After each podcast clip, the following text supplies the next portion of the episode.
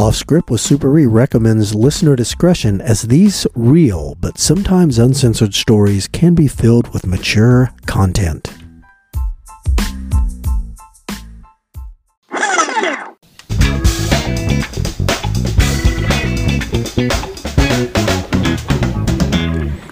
Hello, everybody. Jay here with another episode of Off Script with Super E. I'm in my own room slash studio for this version of it. A Train is at the palatial A Train Studios. A Train, say something. Hi, everybody. How are you? Hey, uh, I have to address something pretty serious. I got a call from uh, from our HR department at Super E Podcast headquarters um, I guess on our last episode, Super E used the term wife beater seven times. And uh, we've been instructed that uh, from now on, he has to refer to his wife beater shirt as a tank top. Politically correct. Yes, to avoid being canceled. Yes. Right. Yeah. They were, we were reprimanded. So, uh, so yeah, we're gonna yeah, in the spirit of of being PC, we're gonna change that to tank top from now on. All right, Super E, are you right now wearing your tank top? No, I, I took it off right now. Of course, I'm wearing my Goodwill hoodie sweatshirt. That's two sizes too small with the sleeves cut off. It's very comfortable. Nice. Those uh, biceps are ripping, rippling, or aren't Yes. okay, it's a good visual. yeah. All right. Well, that being said, tank top. Tell us a tale. Well, this is a tale that uh, A Train referred to on the last episode. It was in the late 90s, and uh, I had one of my uh, female informants she came up missing. Now she had been uh, an informant with us for a couple years, very very effective, and of course, you know, like a lot of informants uh, that helped us in narcotics, they were battling their own issues and problems and trying to get clean. And every once in a while, I guess she would be clean for a while, then fall off the wagon, be clean. Well, it was about the early, probably maybe February. Her family they got a hold of me and they said, uh, We're going to call her Teresa. I'm not going to say her name, respect for the family. Her family calls me and says, Hey, have you seen Teresa? We haven't seen her for like three or four days. And I, or heard from her. And I, I said, Well, I thought she was going on some trip with a friend of hers to Colorado. That's what she told me she was doing. They said, yeah, she was supposed to, but she she never showed up to meet her friend for them to go to Colorado for for the trip. And I said, that is odd, you know, because usually we would hear from her on a regular basis with any information. She would just check in with us. Hey, what's going on? There's anything you need me to do, or I have this information. So I thought, well, you know, sometimes, you know, people get sick of everything. They might be gone a week or two. Well, two weeks go by, I check back with the family. Nobody's heard from her. So now I'm, I'm getting a little concerned. This this isn't this isn't like her. And I had always warned her that if somebody, you know, basically tries to force you into a car or into some place, they're going to kill you. So you better run for your life. You know, we just we talked about that. You know, because this happens to these girls all the time, as we discussed in the last podcast.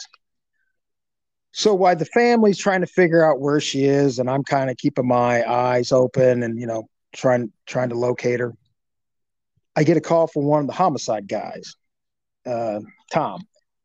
Tom goes, "Hey, we've got uh, one of the prostitutes was found dead. We don't know if it's an overdose or a foul play or what. We got no idea. And but there's no ID, and we don't know who she is."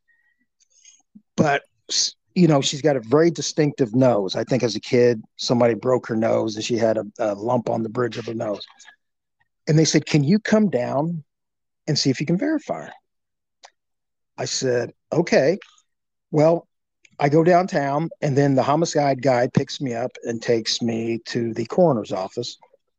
And sure enough, I knew her. Um, we're going to call we'll call her let's say Tammy. I said, "Yep, that's Tammy," and I told him her last name, and we were able to verify it. And they were trying to figure out, okay, is this a uh, overdose or is this a murder? They didn't know. That's what the coroner's for. Well, I didn't know that homicide guys, A train, you know this, homicide guys have to stay for the autopsy. Oh yeah. Oh yeah. I had never seen an autopsy. We didn't go see one in the academy. I never saw it on TV. I was not prepared for what I was about to see. When they got out the circular saw and started cutting into, you know, checking the brain and all this. Mm-hmm. And I'm like, oh my God, I had to look away. But then the coroner, he looked over at the homicide investigator, Tom, and gave him the choke signal. He had to remove her larynx and see that there was some bruising around the larynx, indicated that she had been strangled. Mm-hmm. Yeah, they, so a, lot, a lot of times on that strangling, the the hyoid bone will get fractured there in the throat. I bet that's what he saw. Yes, I think that's exactly right. So now we've got we've got a mur- we've got a murder well, then another prostitute comes up dead, being found in the field, and you know I knew her too. How much? How much time between these two death investigations? I think maybe like a week. Okay. Okay. So now we've got two homicides out there, and they're like, okay, is this a pattern? Is this just one guy? And so then um, I think I'm trying to remember this. They find a body in an apartment at vacant apartments near our downtown area on the main drag. They find a they find a body, and uh, I believe it was another prostitute. I can't remember which one it was.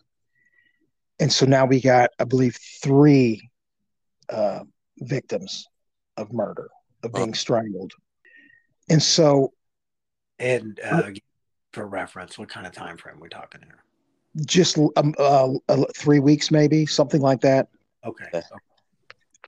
And so then I get a call from one of the detectives, and he asked me about my informant that was missing. He calls me on the phone and goes, "Hey, did your girl Teresa have a uh, a tattoo on her left shoulder? I, I think it was like of a something like a, a rose or something."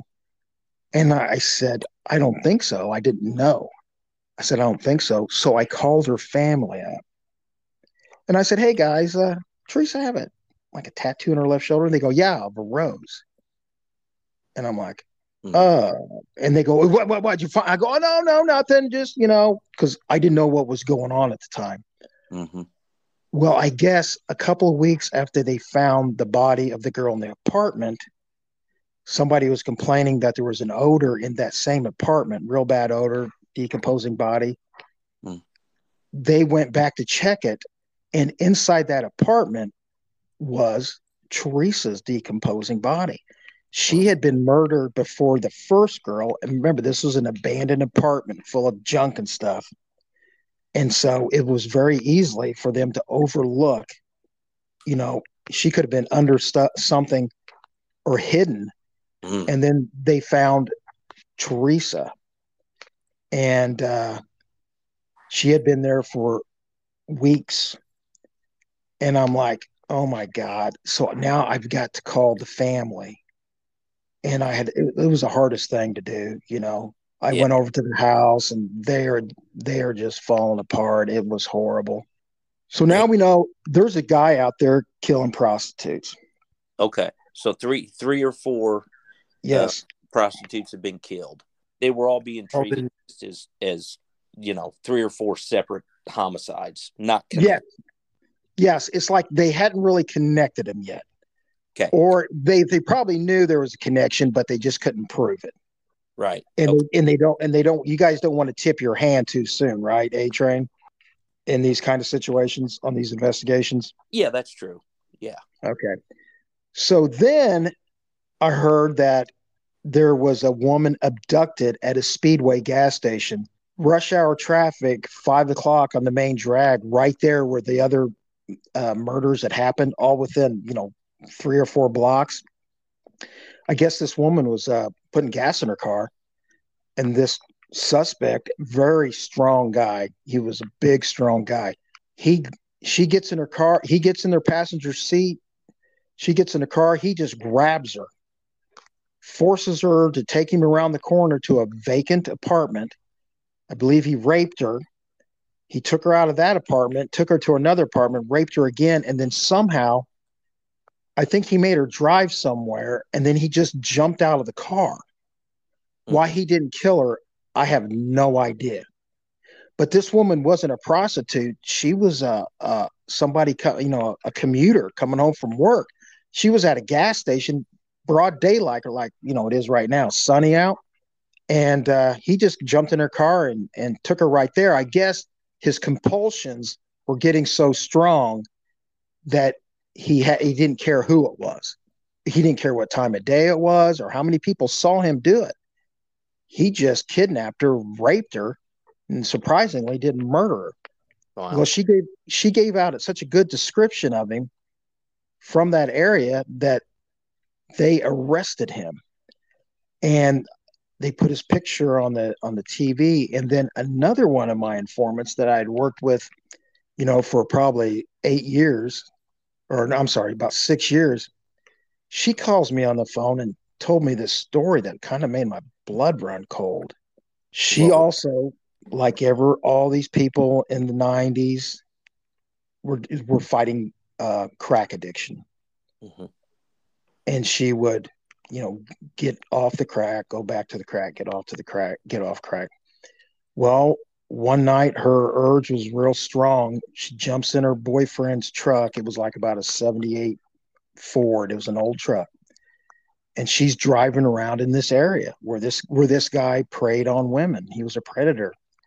And he knew their weakness was they would not worry about any danger signals or anything, throw caution to the wind because that desire was for crack was so strong that they would chance letting a stranger get in a vehicle with them and take them to these uh, desolate areas.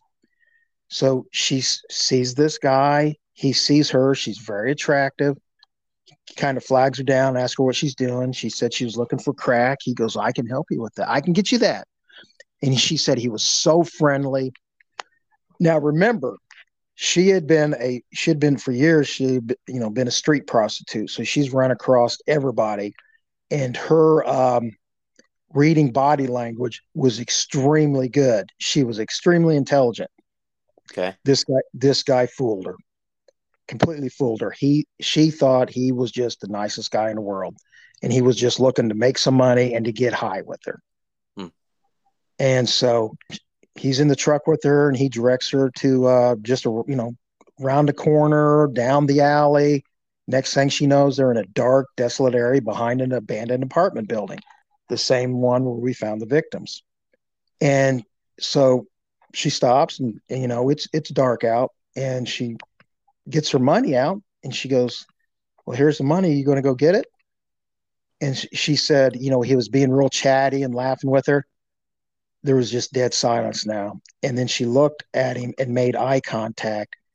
And his eyes went from friendly and warm to she said she described it kind of like possessed kind of demonic eyes that didn't look at her just looked through her like she you know like she wasn't there she meant nothing to him and in a in a flash his arm came out and his hand was round her throat and he was starting to strangle her and she said he was so powerful there was nothing she could do about it. Now she was fighting for her life. Now when when women are in the situation, when the adrenaline gets up, women know women know how to fight to survive.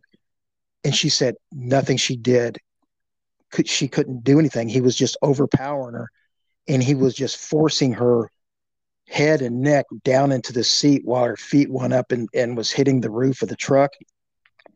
And she was pleading for her life and she's saying, "Please don't do this. Please don't kill me."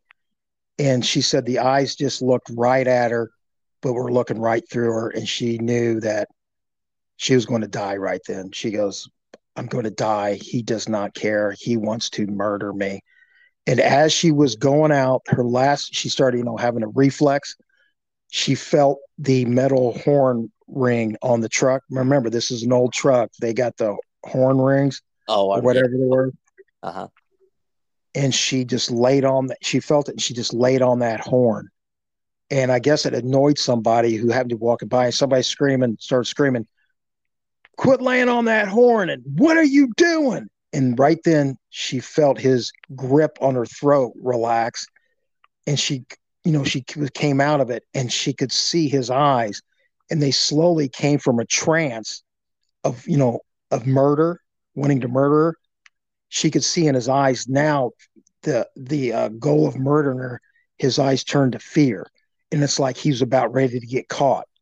And he looked at her, and just jumped out of the truck and took off.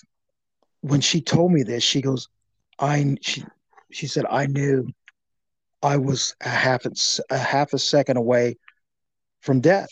If my hand would have hit that horn, I would have been dead." And she would have been another victim. They would have found her body up in that apartment. Right. And and so what I did was I called uh, a detective out, and he got her information. And by this time, they put it together that this guy. Can we say his name? Nah, let's not. Okay.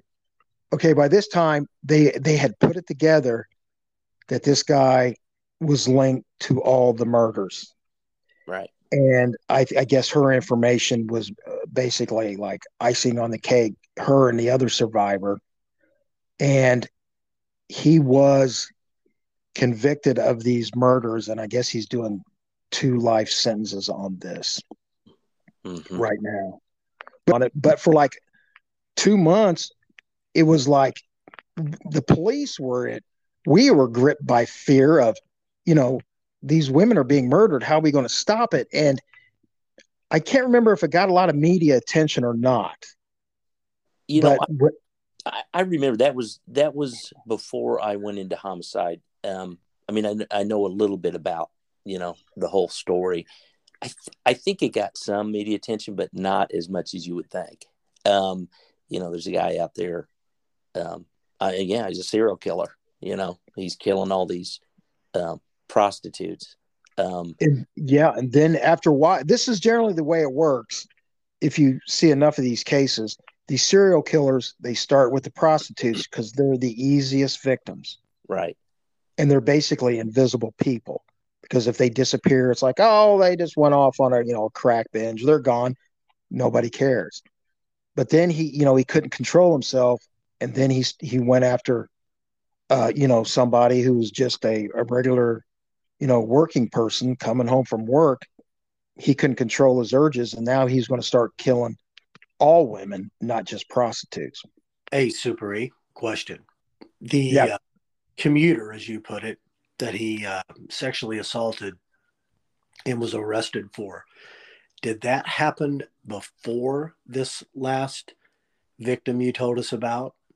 So, I mean, I, I'm I just want to make sure I, th- I I think it happened either. Uh, I think they both happened around the same time. okay, so he Uh, wasn't like arrested for rape, released, and then went back out and did this last one with the survivor with the horn. no, no. I think he was in jail for uh, abducting the woman at the gas station, and then my informant, when she saw his picture on TV, she had to tell me. But she she was afraid to tell. She was afraid to to uh, talk to any other police officer about it. Right. So Okay. there's they don't they don't trust the police. I mean, that's, Yes, she did. She did not trust the police. So I believe her situation happened before he uh, took the woman from the gas station around the same time. Okay. Okay. Yeah. Okay. So when he was arrested, he was arrested for that one, and then this one followed. Y- yes, and Okay. so they put it all together, So you- and uh, she came forward to me because she thought she didn't want him to get found not guilty of this because of all these women murdered. She didn't want some sort of technicality or some. So she just wanted to verify, yeah, he did this to me and I was able to survive because somebody walking by, a bystander, kicked up a fuss about the horn and took him out of his trance right. of murder. And, and she I'm was able to get away. Probably in the very um, infant stages of DNA. So uh, probably wasn't just an instant, oh, DNA, DNA, DNA on all of these to match them together. There had to be some good old fashioned police work, as, as you, you know, right. Exactly. You had a big part of that there, Super E. Well, a little bit, a little bit of it, but it was kind of like when I was searching for my other informant because I was, you know, in the back of my brain after, you know, finding all these women had been murdered, I was thinking, man, did Teresa, you know, that's not like her, you know, and she was supposed to go on this trip with a friend and, you know, it, it's, and, I was like, man, it can't be her. And then I got that phone call about the tattoo on the shoulder. And like I said, I didn't know, but the family confirmed it. It was but, so sad because she had like a nine year nine year old daughter. Well, it's um it's a shame that uh, our guest couldn't be here to help us out with this one too. We we discussed the boss man and uh, what he would have been able to bring to the show, and the two of you talking about this. Unfortunately, for timing, that just didn't work for us.